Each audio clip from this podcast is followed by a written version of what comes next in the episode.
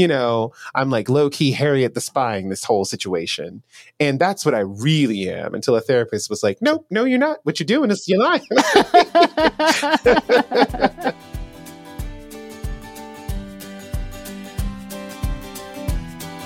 hey, readers, I'm Anne Bogel, and this is What Should I Read Next? Welcome to the show that's dedicated to answering the question that plagues every reader What should I read next? We don't get bossy on the show. What we will do here is give you the information you need to choose your next read.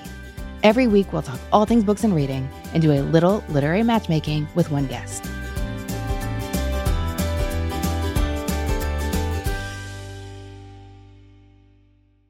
Before we get started, I want to remind you that there are more good books coming your way. On Thursday, September 14th, we're hosting our fifth annual Fall Book Preview, where I'll share 42 noteworthy titles publishing between August 29th and year's end. We'll cover books I've read and adored, books I personally cannot wait to read, and books that the industry is buzzing hard about this season. A good time will be had by all at our Fall Book Preview live event, which is very much in the style of our Summer Reading Guide unboxing. And readers who participate get our short, that's 12 pages, Fall Book Preview digital booklet that lists out all the titles, arranged by category, has features on seven spotlight titles I especially want to draw your attention to, plus a couple of fun extras we're throwing in. Fall Book Preview access is an included perk for our What Should I Read Next patrons, also for our Modern Mrs. Darcy book clubbers. Or, by popular demand, we are bringing back a la carte access, just like we did for this year's summer reading guide. You told us you wanted it. We see that you really meant it. We heard you loud and clear when you said bring it back again, and we're doing that for Fall Book Preview. Whether you want to become a patron or grab an a la carte ticket, do that today at modernmrsdarcy.com slash FBP. That's for Fall Book Preview. modernmrsdarcy.com slash FBP. We'll see you there. I'm Jane Perlez, longtime foreign correspondent and former Beijing bureau chief for the New York Times. I've been a foreign correspondent in lots of places Somalia, Indonesia, Pakistan, but nowhere as important to the world as China. I mean, China is not dropping anti democratic paratroopers into Montana. But of course, we did see things like the weather balloon slash spy balloon riveting the whole country for a week. This is Face Off an eight part series in which we'll take you behind the scenes to key moments in the tumultuous US China relationship. We'll speak with a diplomat, a spy, a tech reporter, a US admiral, even Yo Yo Ma. Plus, my pal and noted China historian Rana Mitter joins the conversation. We'll look at what's driving the two nations apart and explore whether anything can help bring them back together. Face Off launches April 9th. Hey there, I'm Dylan Lewis, one of the hosts of Motley Fool Money. Each weekday on Motley Fool Money, we talk through the business news you need to know and the stories moving stocks on Wall Street. On weekends, we dive into the industries shaping tomorrow and host the experts, authors, and executives that understand them. Tune in for insights, a long term perspective on investing, and of course, stock ideas. Plenty of them. To quote a listener, it pays to listen. Check us out and subscribe wherever you listen to podcasts. Readers, today's guest grew up with a deep love for science fiction and fantasy, and as an adult reader, he still loves stories with a bit of magic to them. Sai Sion H recently moved from New Orleans to Austin, Texas. While his career has taken him in many directions, from acting to podcasting, his work always centers on making people, places, and things better versions of themselves. For Sai, one way he understands his own journey is through the books he loves most. In fact, he picked his favorites today based on the life lessons they've delivered over the years.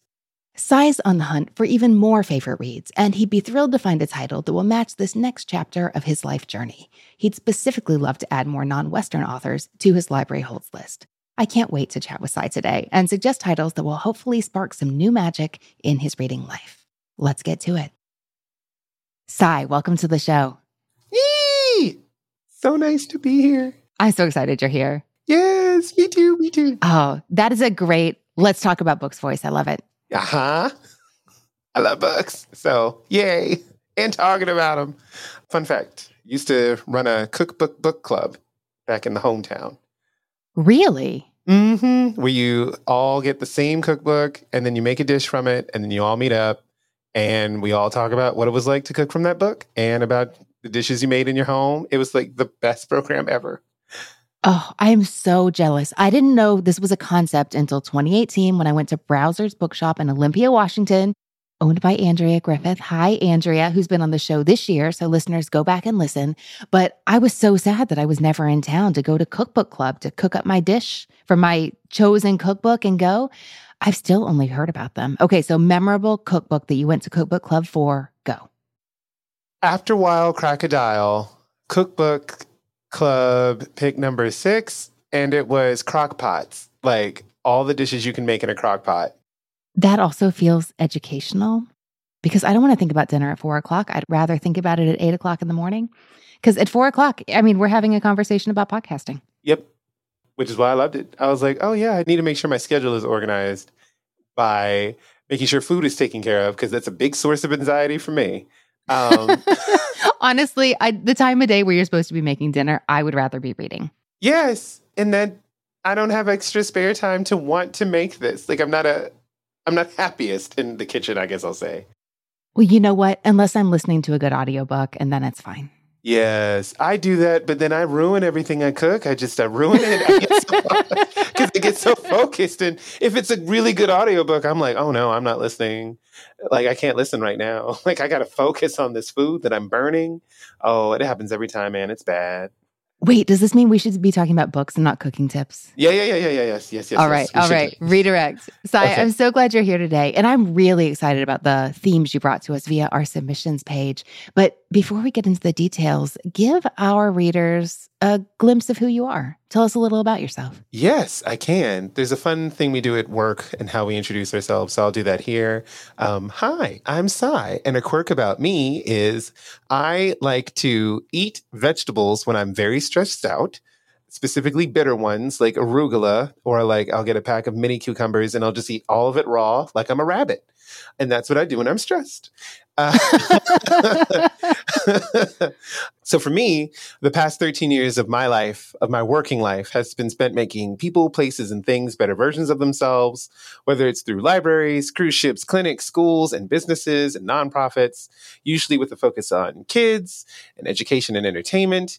And I do so many other things. I wear so many other hats. You can basically call me a specialized generalist.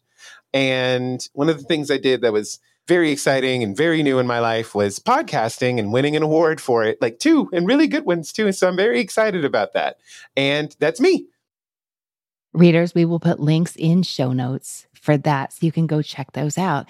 And I know you recently made a move to a place where we have a lot of listeners. Tell us about that.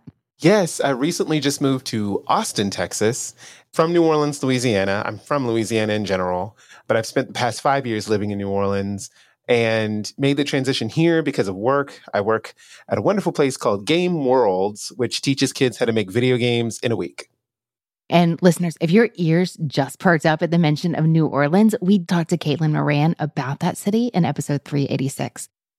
Sai, tell me about your reading life. Oh, yes. Yes. It's been all over the place as much as I have been, and especially over these past few years. I grew up and science fiction and fantasy were my jam, but also mystery books. Um, and I wanted to do each and every job in those books, which is why I just kept reading more and more of them. I'm like, I'm going to be a wizard, but also who solves mysteries. but we'll make it in time for the senior prom, right? So there's that. I now read just a mix of everything. And I guess the easiest way to, to put it is if I can apply anything that I'm reading to my actual current life, then I do. And it can be from any genre, any either fiction or nonfiction, either side of the fence, either literary or just genre fiction in general, because I'm an equal opportunity reader, I find. At what point did you realize that you're inclined to take insights from books and actually strive to or just happen to? I don't even know, but I want to hear about the process of you like living out the insights you're getting from your books and your actual life. Mm, good one. That would start with when I worked at a library. That was my very first ever job. and I did it subconsciously and then consciously. There were all these people I kept meeting from all these walks of life, mostly the homeless and houseless, because there's a difference to me between the two. And I was like, I know that reading helps with empathy.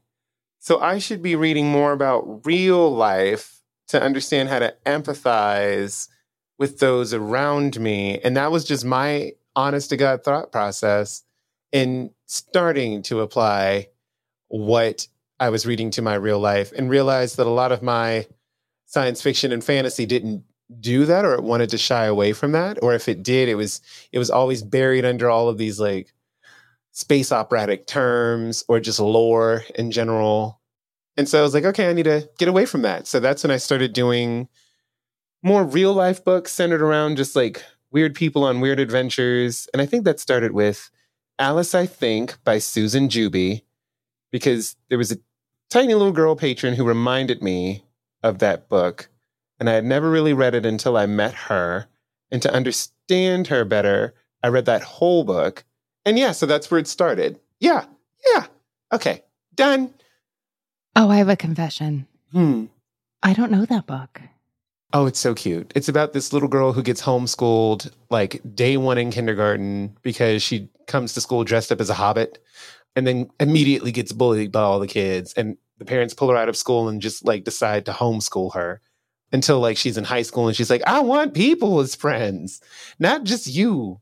So it's just all about the awkwardness of like your teen years and also just how nobody really knows the rules and we're always making them up, but you have to learn the game anyway. So it's just so cute, like her observations on things.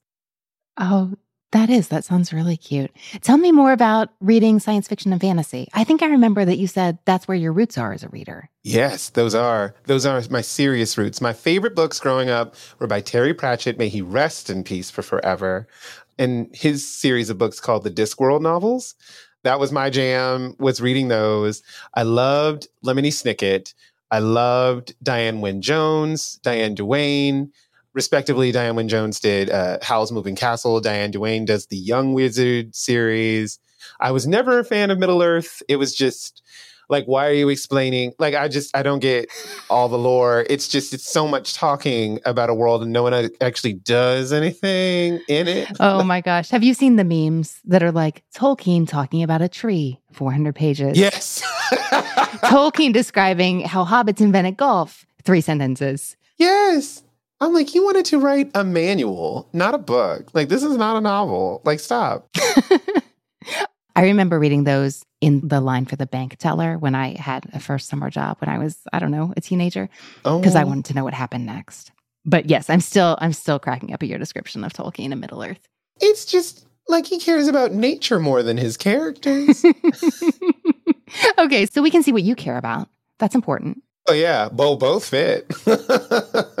yeah, I care deeply about like the emotional investment of the characters in a space because I'll read pages about your internal struggles, but start describing that blade of grass one more time, and I will hurt you. like, like it's okay, it's just grass, honey. It's like it's grass. Go on. Like we've been in this town for I don't know how long, saying goodbye to everything like it's good night moon. I'm tired of this. So so yeah, that's what I don't like. I don't like Tolkien. Sorry. That's controversial. I know. It's okay. You can own that. Okay. I want to hear you say something in your own voice because I want to work with it. But you wrote A Little Touch of Magic, Never Heard Any Story. And could you just tell me about that while we're talking about science fiction and fantasy? Yes. Oh my gosh.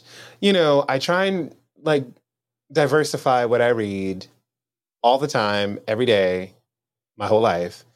And even though I'm all the way grown now and have seen many a meme that floats around the idea of I put childish things away, I still can never really put away a book that has magic in it to some degree because I don't know, a little touch of magic never hurt any story at all.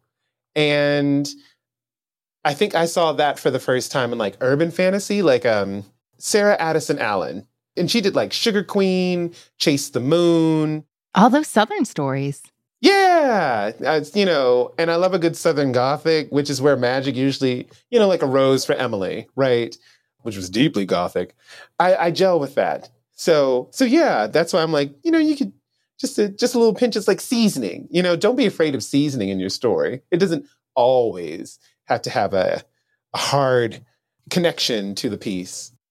Okay, listening to you describe the little touch of magic and the Southern Gothic appeal, what was New Orleans like for your reading life? Because oh, those things all go together real well. They do.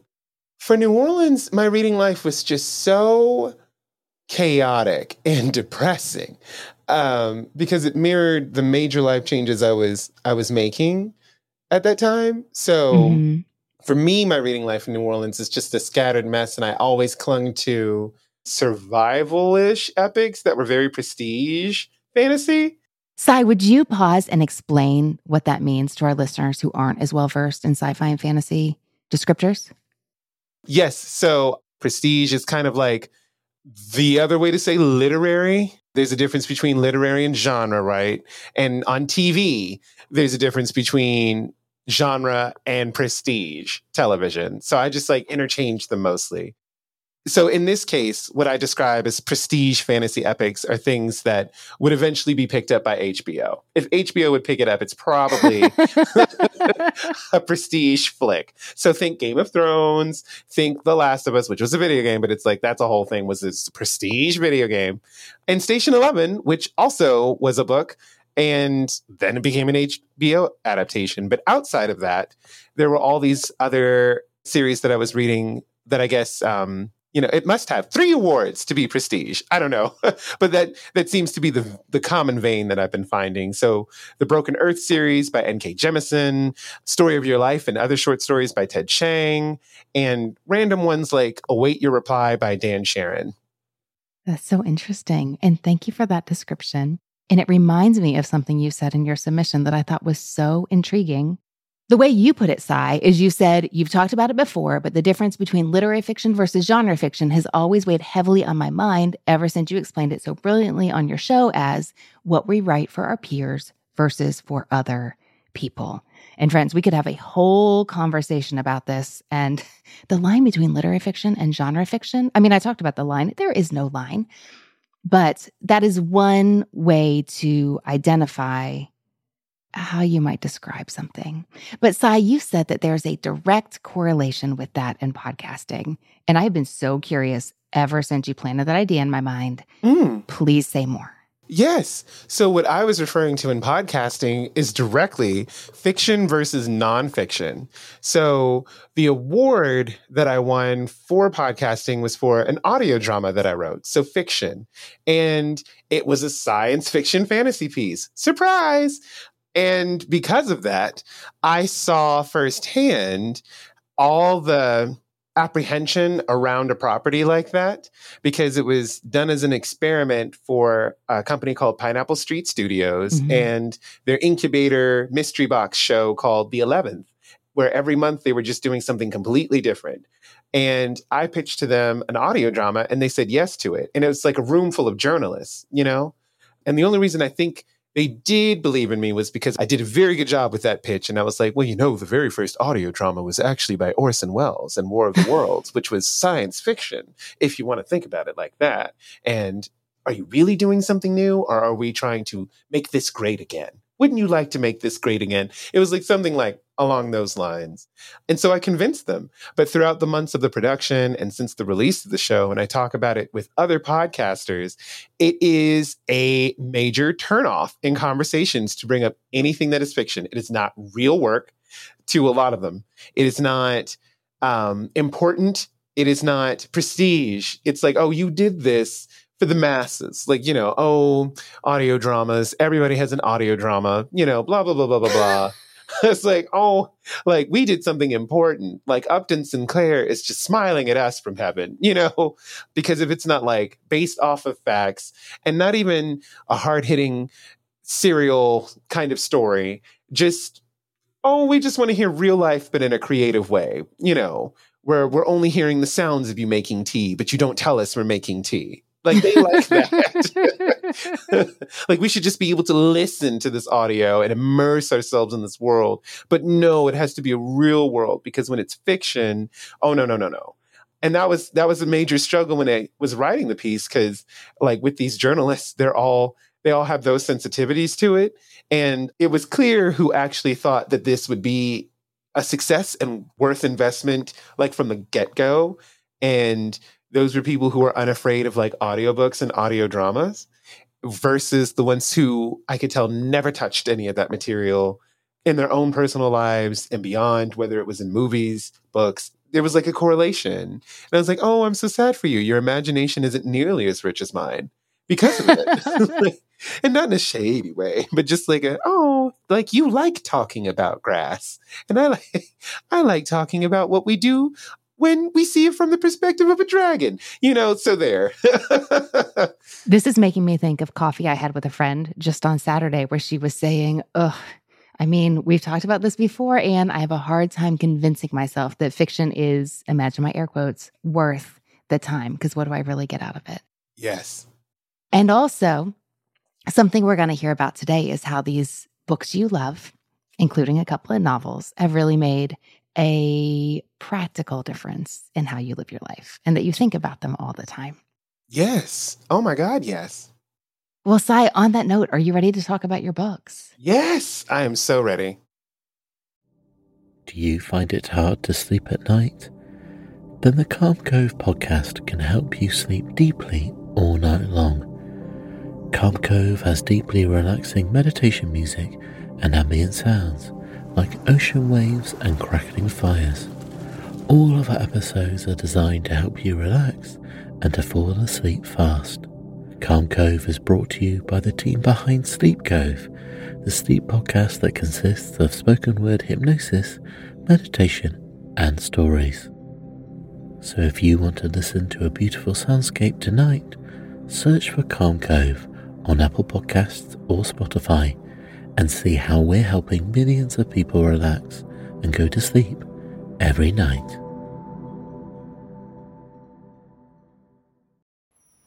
At a time when change is constant and we are pulled in far too many directions, we need a way to stay present to life and to increase our ability to remain calm, think clearly, and maintain our well being. Many studies indicate mindfulness improves our mental, emotional, and physical health. On a mindful moment with Teresa McKee, you can learn how to practice mindfulness and enjoy its many benefits. Tune in for guided meditations and to hear tips and advice from some of the most respected experts in the fields of mental health and mindfulness. The world truly can be a better place. It all starts with a mindful moment. You know how this works. You're going to tell me about three books you love, one book you don't, and what you've been reading lately. And we will talk about what you may enjoy reading next. And you have some specific things you're looking for in your reading life. I'm real excited to get into that. Sai, how did you choose these books for today? Oh, I chose these books because they have, honest to God, been my mantras for like my adult life for the past five years. I first heard of them through two of them at least through what should I read next? And then I took a chance on them. And then I believed in them with all of my heart. That sounds amazing. What is the first book you love? The first book I love is Station 11 by Emily St. John Mandel, purely because of this line, which did come from Star Trek, and she claims this, but it was how it was used in the book. It was survival is insufficient. And that's like written on a traveling theater troupe's truck. Survival is insufficient. And the reason that meant so much to me was because when you do become a survivalist, it's like a very mean minimalism in your mind where I don't need this. I don't need happiness. I don't need joy. I don't need knickknacks. I don't need this time off. I need to work. I need to make rent. I need to buy food. I, like you get into that mentality. And the only thing that was ever really capable of snapping me out of it was that mantra of like, oh, but this is insufficient. You're not really living. You're surviving. And I'm tired of surviving. I'd like to live. So that's book number one. So, that book about a traveling Shakespeare troupe, after 99% of the population got wiped out in a pandemic and they're skirting their way around Michigan, it gave you a mantra that you keep coming back to. Mm-hmm. Did you get a tattoo? Because Emily St. John Mandel says that so many people on book tours show her their Station 11 tattoos, including this line from Star Trek. I was kind of being flippant, but what I really want to know is tell me, like, I'd love to hear a little, like more specifically, how this book keeps mattering in your life. Yes, it matters so much. One, because I'm an actor. So seeing how actors survive in a dystopian fantasy that is so scarily close to reality fascinates me because I never imagined my life in this setting. Usually, the survivalists that make it in, you know, zombie apocalypse stuff are all like mailmen and pizza delivery drivers. But, you know, where does art go when society collapses? How do you bring that back?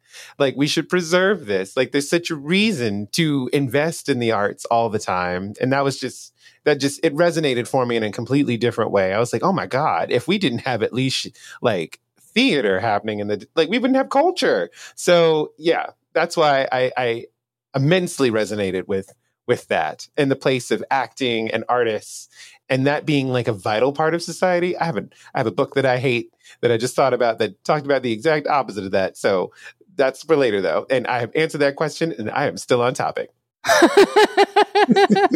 Not to brag but from one rabbit trailer to another.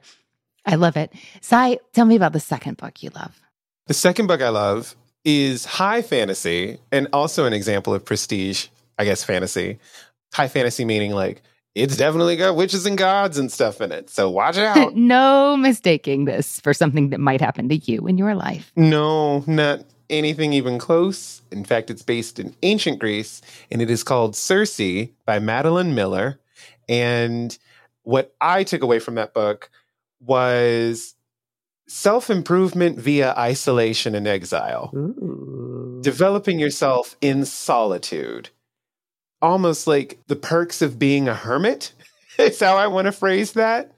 Because it just, at the time, I felt exiled in my life. My move to New Orleans was was not pleasant, and very much that time in my life was pretty rocky, and my future very uncertain so it just felt like I was lost at sea and abandoned for a little bit for other reasons, not just I'm just a victim, I'm abandoned. No, just in general, it was just very rough.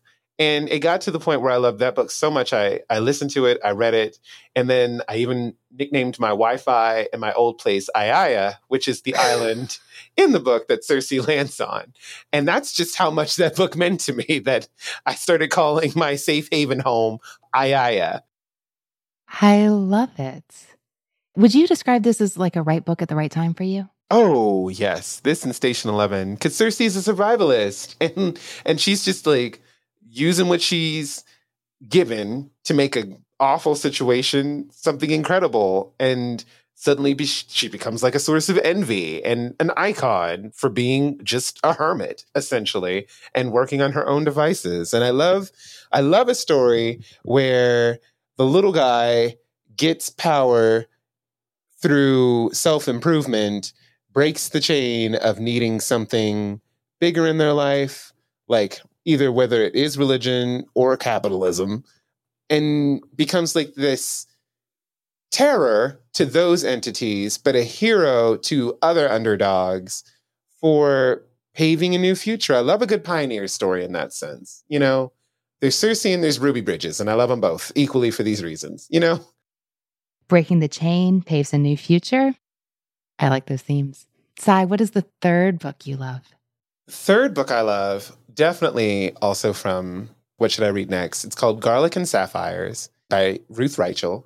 And what I took away from that book was that I felt very validated in how I was seeing my life because by default, I am just an actor. I am a performer that is ingrained into my DNA. And I never thought to use it in the way that Ruth does, which is coming up with disguises so that she can do her job as a food critic in peace in New York which is what that whole book was about. and I was like, oh. I'm laughing because, yes, that's exactly what that book is about. And I enjoyed reading about it so much. It was so good. I haven't found anything close to that. I really haven't. I was like, what a fantastic way to view life. And I was kind of doing something similar because at the time I was, I had like so many jobs there were so many different versions of me doing those jobs. Like if you look at my resume, and I look like an identity thief, to be honest you know, I could do everything from being a health coach to a chaplain. And all of it using the same skill sets that I've got right, there. because you said something really interesting earlier about how you realized at a certain point that you were essentially performing yes. your career. Tell me more about that. In the context of Ruth Reichl, that's fascinating, Sai. Yes. You know, if I put on a specific lanyard that has a bunch of nonverbal cue tags on it, I am now Sai, the behavior technician, working with like speech therapists and OT with like you know, the sped population in schools.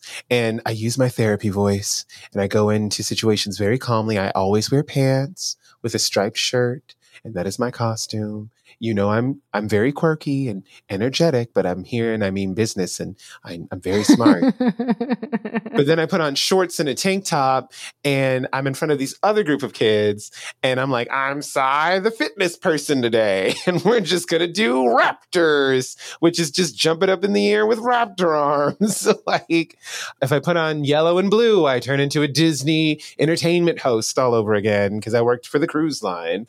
If I just do jeans with a shirt about books on it, I turn into Sai the librarian worker and not librarian proper. I'm making my way to get my library degree. And can't you tell? Because I know the difference in the terminology. Uh, let me push on my glasses so you know I'm thinking real hard. Well, something I loved about this book that I didn't expect in a food memoir is at first, Ruth Reichl is just trying to disappear so that nobody knows she's the food critic because she finds that she can't actually accurately review a restaurant if they know she's the food critic, because of course they're going to make her experience amazing if they know it's her. So her mission is to make sure they don't. But she really gets into it and she almost takes on the personalities of these various personas she constructs. Yes. And that ability to disappear into somebody else is really a superpower for her in this book. But perhaps you have a different experience. Perhaps you're like, yeah, you and me both, Ruth Reichl. No, yeah, you and me both, Ruth. Like she got it right because I and I don't know. It wasn't from a book. It's from a TV show. I can't remember which, but a girl character on the show was putting on makeup and it was a very harrowing situation. And they were like, Why are you putting on makeup? And she was like, It's not makeup, it's war paint. and I was like, Yes. And that's how I feel about like the personas that we always have to put on for society. But whenever you tap into the fact that, oh no, this is a performance and I'm going to lean into that, it's the thing that carries me some days. And well, actually, not to be abstract about it, I worked for the Bezos plantation for a hot minute. Um, we know what I mean. And when I did, it was almost on a level of disassociation of I am not just this person, but I have to put on the uniform of this person. And what's their backstory? Who are they really? oh, actually, I'm Sai, the undercover guy, and I'm secretly taking notes on what it's like to work here to report you guys to the news outlets, to anything else. You know, I'm like low key Harriet the spying this whole situation. And that's what I really am until a therapist was like, nope, no, you're not. What you're doing is you're lying. you're lying. so, yeah. So, just like Ruth, I kind of lost myself in the character because I was like, the reality of the situation is pretty hard for for present conscious me to deal with. And uh, yeah, I I too took that life lesson from that book. Woo. Is there a specific mantra that you can articulate in words that you took from Garlic and Sapphires? Oh. Because sometimes I feel like what we take away from books isn't the specific words, like survival is insufficient. Sometimes it's more a way of seeing or just a complete understanding of something we didn't know about before, which is meaningful, but harder to talk about. Yes. Then my biggest takeaway would have been when her friend calls her out for being in love with the performance and forgetting the point of the performance. You've been performing as all these people, but you forgot that you were doing it for the little guy. And you had like a good reason to, you know, because yeah, she's trying to hide herself so she doesn't get the best treatment, but she's doing that because she wants everyday people to understand what eating like the elite feels like because mm-hmm. they are denied that by society. And that was the true goal of that. And she lost it in the performance. And so for me in that in that story I just talked about, you know, working for Amazon, it was like, oh yeah, I actually wanted to do this to protect the people I was working with from more bodily harm and on an everyday basis. Cause, you know, there were just constant stories coming out about what it was like working at these warehouses. Like every single Mhm. day, every single week, there was like a, you know, Amazon journalism happening. I'm going to call that brown journalism just because of the box, you know. But yeah, I felt like I fed into the fantasy too much and lost the point of my own life story. That's so interesting. Yeah, it took a college recruiter to snap me out of that. That's interesting. Yeah, that was just a fun phone call at the wrong time. It's- it's like, what do you mean you want me to talk about? I just, I let him have it. I felt so bad. You know, you just get that moment you break and it's on that person you just, who just has nothing to do with anything in society, like the cashier. I did that to the poor college recruiter who just called me on the worst day ever. oh, it's possible we all know exactly what you were talking about. I know I do. Yes. Sai, tell me about a book that was not a good fit for you. You know what wasn't a good fit for me? And I wrote a couple down, but this one, Big Magic by Elizabeth Gilbert. Oh my God. I hated that book. I hated that book. I thought a little bit of magic never hurts. A little bit of magic never hurts. It's just in the way that she describes it because she just goes back and forth talking about, okay, you want to have like these big dreams and manifest and, you know, you want to like live your life creatively and all these other things. But if you think the arts are important or that they are vital to society, then they are not. You're you're not. This is not important. And if you disagree with that reader, and she says this in the book verbatim, if you disagree with that reader, then I'm I'm afraid we must part ways right now. And I was like, sure. And I did. I was like, no, you don't get to, like, first off, your life is made through a living by writing. And then also, how dare you say that this doesn't create a vital component in our society? Elizabeth, girl, let's talk, girl. You know, I ain't trying to give you more hate mail because you already got enough of that. But like, dang, like when you be saying things like this, come on now, controversy queen, stop it. You anticipated my question, which was, well, did you? Like, did you keep reading or was that it? Mm-mm. Sai, what have you been reading lately? I've been reading a bunch of stuff about immigrants. Weirdly enough, I did a lot of cozy reading where I was just rereading stuff that was just like my favorites, like what I mentioned earlier, like Howl's Moving Castle, um, his Dark Material series by Philip Pullman. The only new things that have been entering my life have been more immigrant kind of stories, which, oh, this is surprising me. I'm like, oh, yeah, but it, you know, I get it because it's, I'm in transition in my own life. So it makes sense that I think to me that I'm gravitating towards people who are struggling with identity in this way as well and and trying to make peace with their past. So with that, to answer your direct question, what I've been reading recently has been Magic Fish by Trung Le Nguyen and the other one Exit West by Mohsin Hamid. Interesting. Okay. Now, Sai, what are you looking for in your reading life right now? I am looking for the next vehicle of my life, which sounds like a giant request.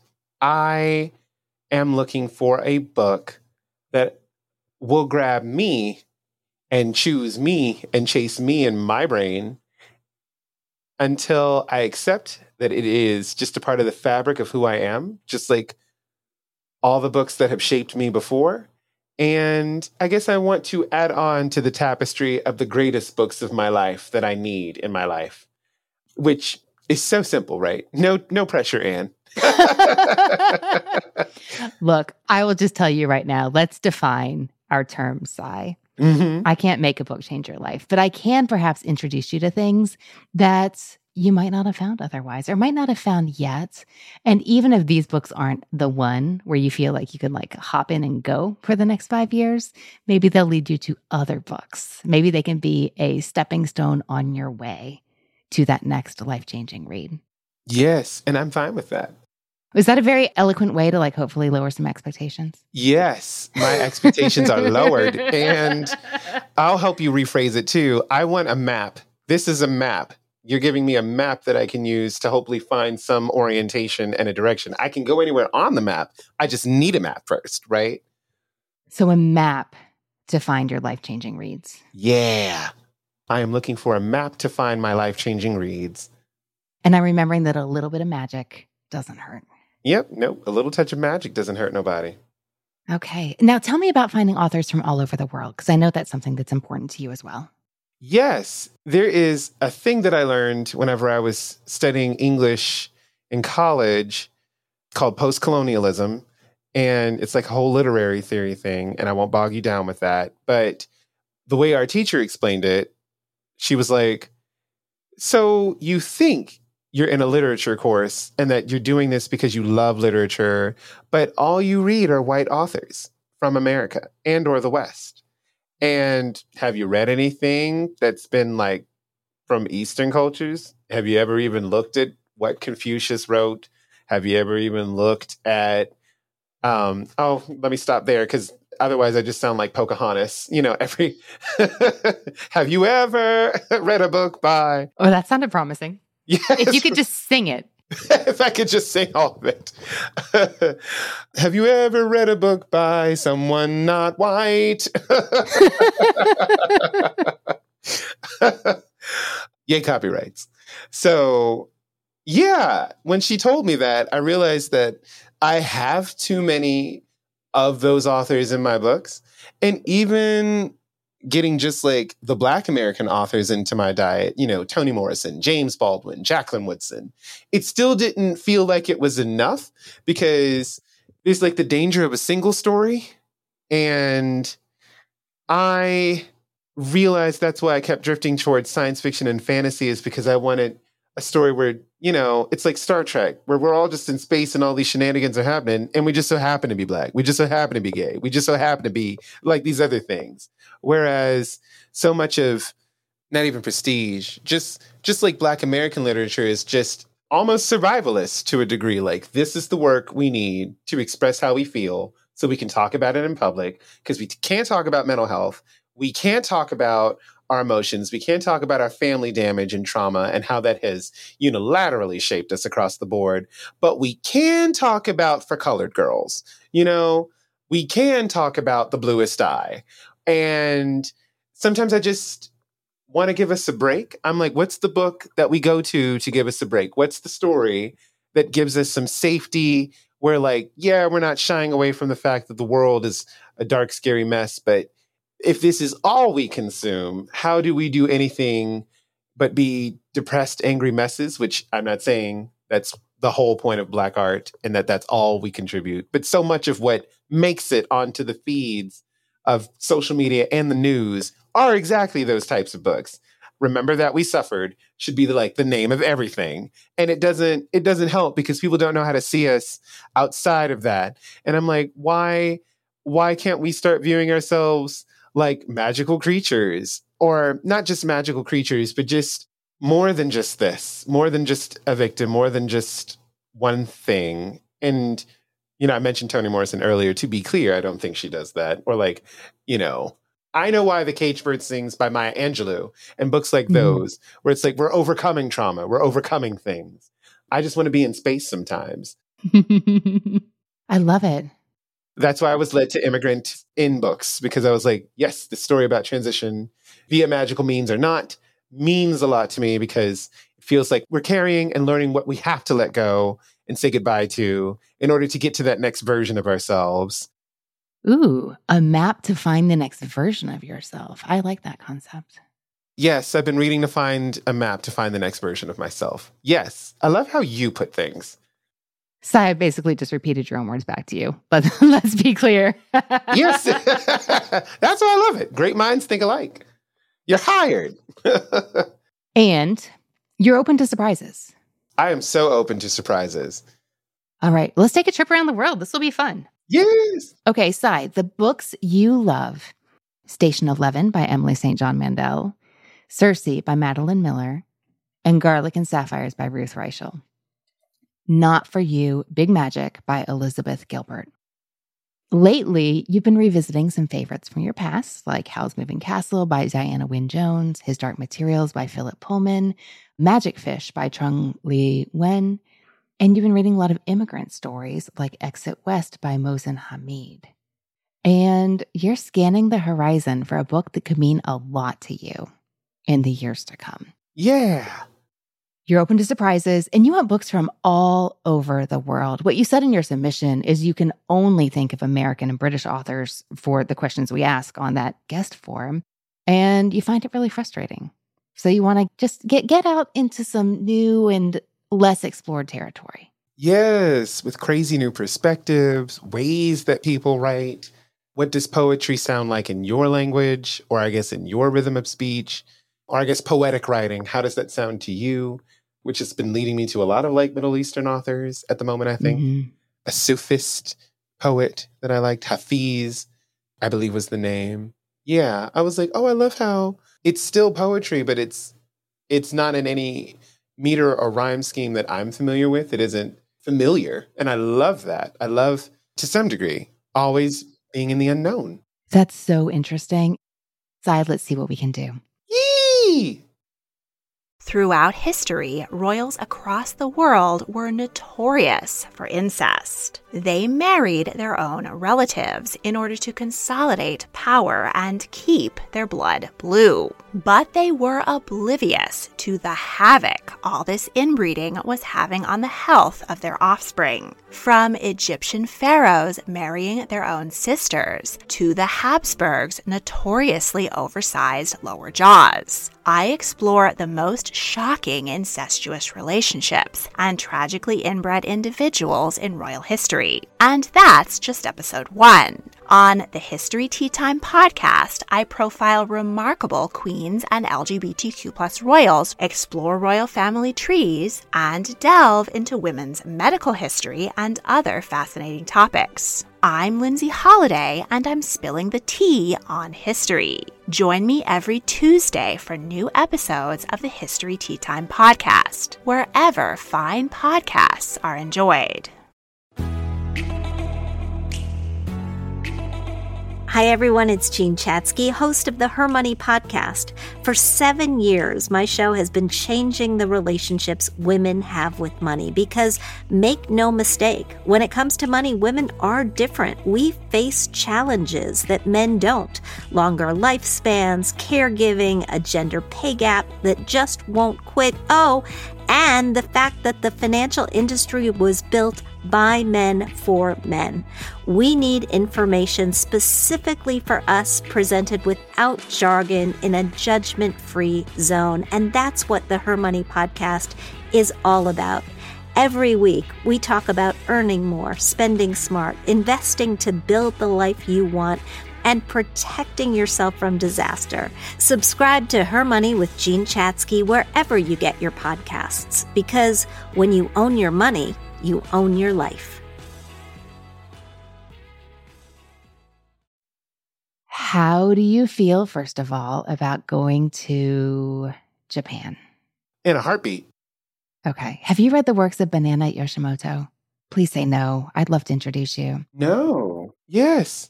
Okay. Well, something I like about Banana Yoshimoto for you is that she has been writing for a long time. She's written upwards of 20 books. About half of them have been translated into English. So if you like one, you can keep going. Mm. Her big themes are death and fate.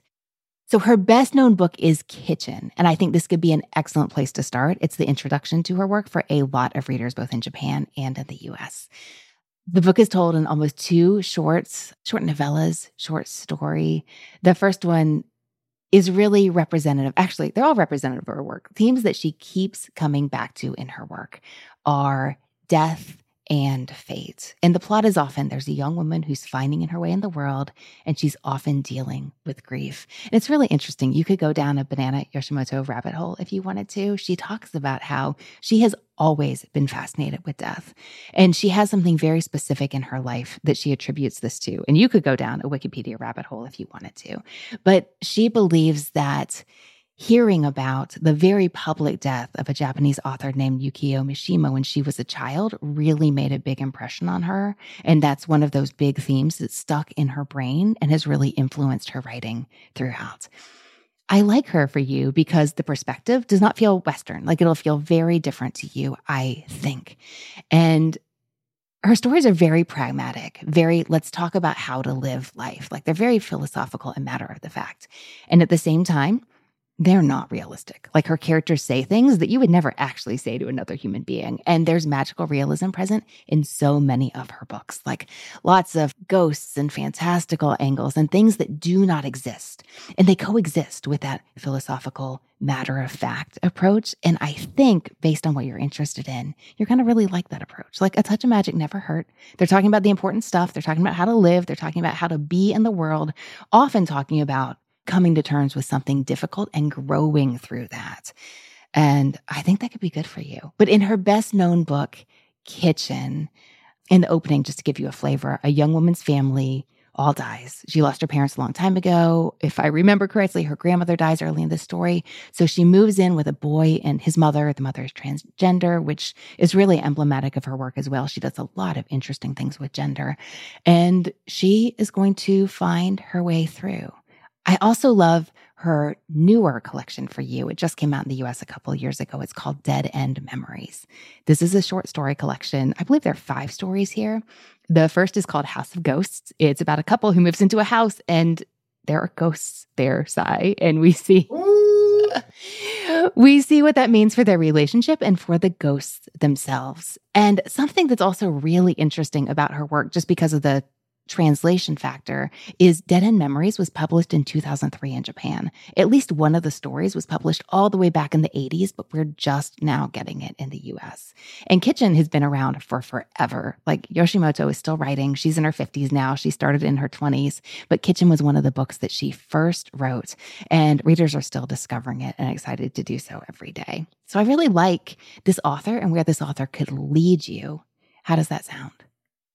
Exciting. I've been writing it down too. I know you're going to send me the later, but yay, the Libby app is up. okay, keep going. I love it.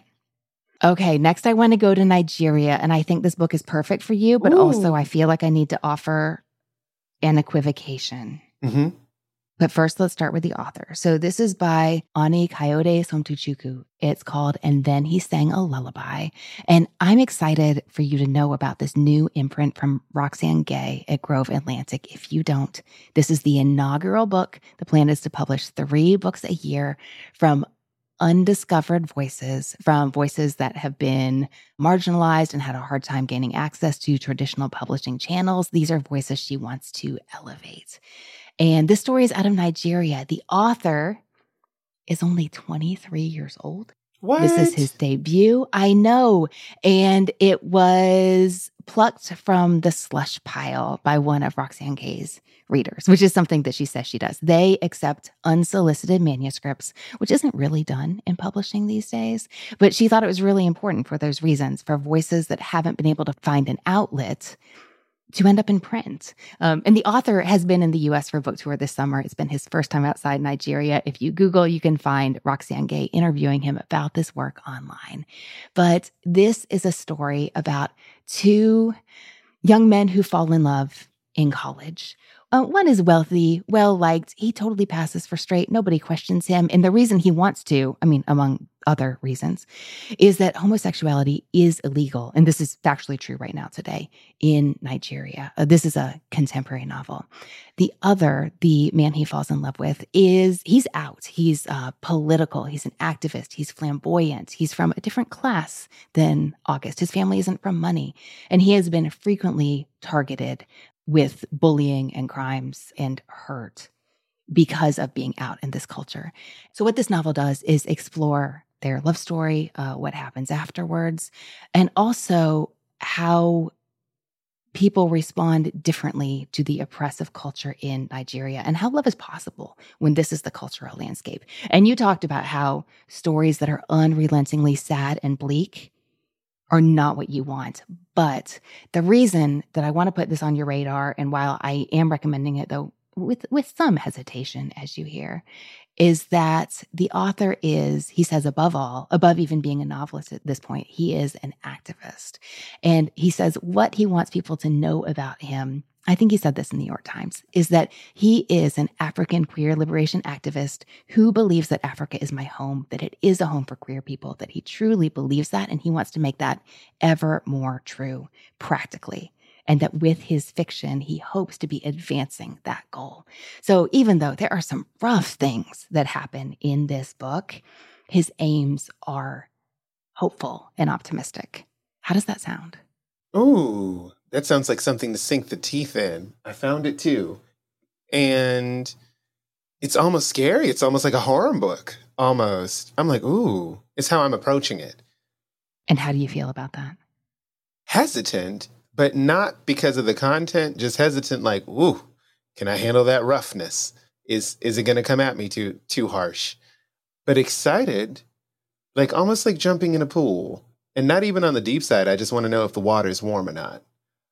I love that metaphor. That's a really good metaphor. I want to honor that hesitation and also urge you to keep an eye out for other books from Roxane Gay's imprint because I think she is curating a collection of books that you would just want to know were out in the world.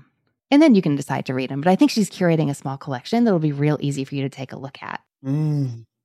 All right, Sai. And for our third book, not taking you around the world exactly, Uh, more like to a different world altogether. Have you read This Is How You Lose the Time War by Amal El-Mohtar and Max Gladstone? No, but that title alone. Ooh, set your phasers to stunned. It's such a great title, right? And you mentioned being interested in poetry. This is not a work of poetry, but El-Mohtar is a Canadian poet, as well as a writer of speculative fiction, which is what is on offer here. If you care about such things, this novel, or novella, I would say, has won a slew of awards. And it's told epistolary style. So in this book, enemy agents develop an unlikely correspondence because one discovers a letter. Their names are red and blue. And in this novella, they're traveling through different timelines in their race to win the time war. And yes, of course, you hear all about what that is, how it came to be, and what it means. And they're each going back to different points in history to affect the outcome of this time war they're engaged in. So the letters kind of start out as a taunt between rivals, but they evolve into a sapphic love story. but there's a war going on, and only one side can win. Boom, boom, boom. How does that sound? Ah, you hit it. I forgot to mention how much I actually love lesbian drama. So, yes, yes, yes. In real life and fiction. Yes. Well, I'm glad I intuited that. So, going to another world, how does that sound to you? Oh, yeah, fine. I'm fine with that. Did your ears pick up at epistolary as well, or am I wrong? Yes. Oh, I love a good. Epi- I got a bunch from this show as well, and I love that episode because I was like, "Oh, I love these books." Oh, that's right. Well, I'm glad to hear it because that is what you have here. You have part epistolary romance, but you also have your out there science fiction adventure that I hope blows your mind a little bit. Yee! Excellent. The only other epistolary sci-fi thing I think I've got in my stock was Atlantis or something about Atlantis, and it was letters from somebody who's in the past on the continent of Atlantis to their correspondent in the future. And it's an old book. That's the last thing I've got in my my thing with epistolary meets science fiction, and I'm just stoked. I love it. Now, I have heard that this is one of those books that you not only can read over and over again, but even that you should read more than once, because that's the only way you're going to appreciate everything that's happening in the story and all the layers that she's built into it. I don't know for myself, but having this conversation makes me want to go find out. Yes. Okay. Sai, let's recap and take a look at these books. So, we talked about the works of Banana Yoshimoto. Mm-hmm. Is it good to know or disappointing to hear that Banana is a pen name? Oh, it is disappointing. we'll pretend I didn't say that then. You could start anywhere, but I think Kitchen and Dead End Memories are really great entry points. And I know that you're a user of that Libby app. I think they're most likely to have those two books. they are. We talked about And Then He Sang a Lullaby by Ani Kayode Somtochukwu. This is the first book from Roxane Gay's brand new imprint at Grove Atlantic, set in Nigeria. And then we talked about the otherworldly speculative adventure, This Is How You Lose the Time War by Amal El-Mohtar and Max Gladstone. Sai of those books. What do you think you'll read next? I think I feel like I'm going to do This is How You Lose the Time War just based off of my own reaction in my heart which all of these sparked joy, but the one who sparked the most joy was this one. I'm like, oh, the title alone, then the premise. And then if I could rank them, it's going to be this one and then Banana and then and then he sang a lullaby. Wow, that's a sentence. I love it.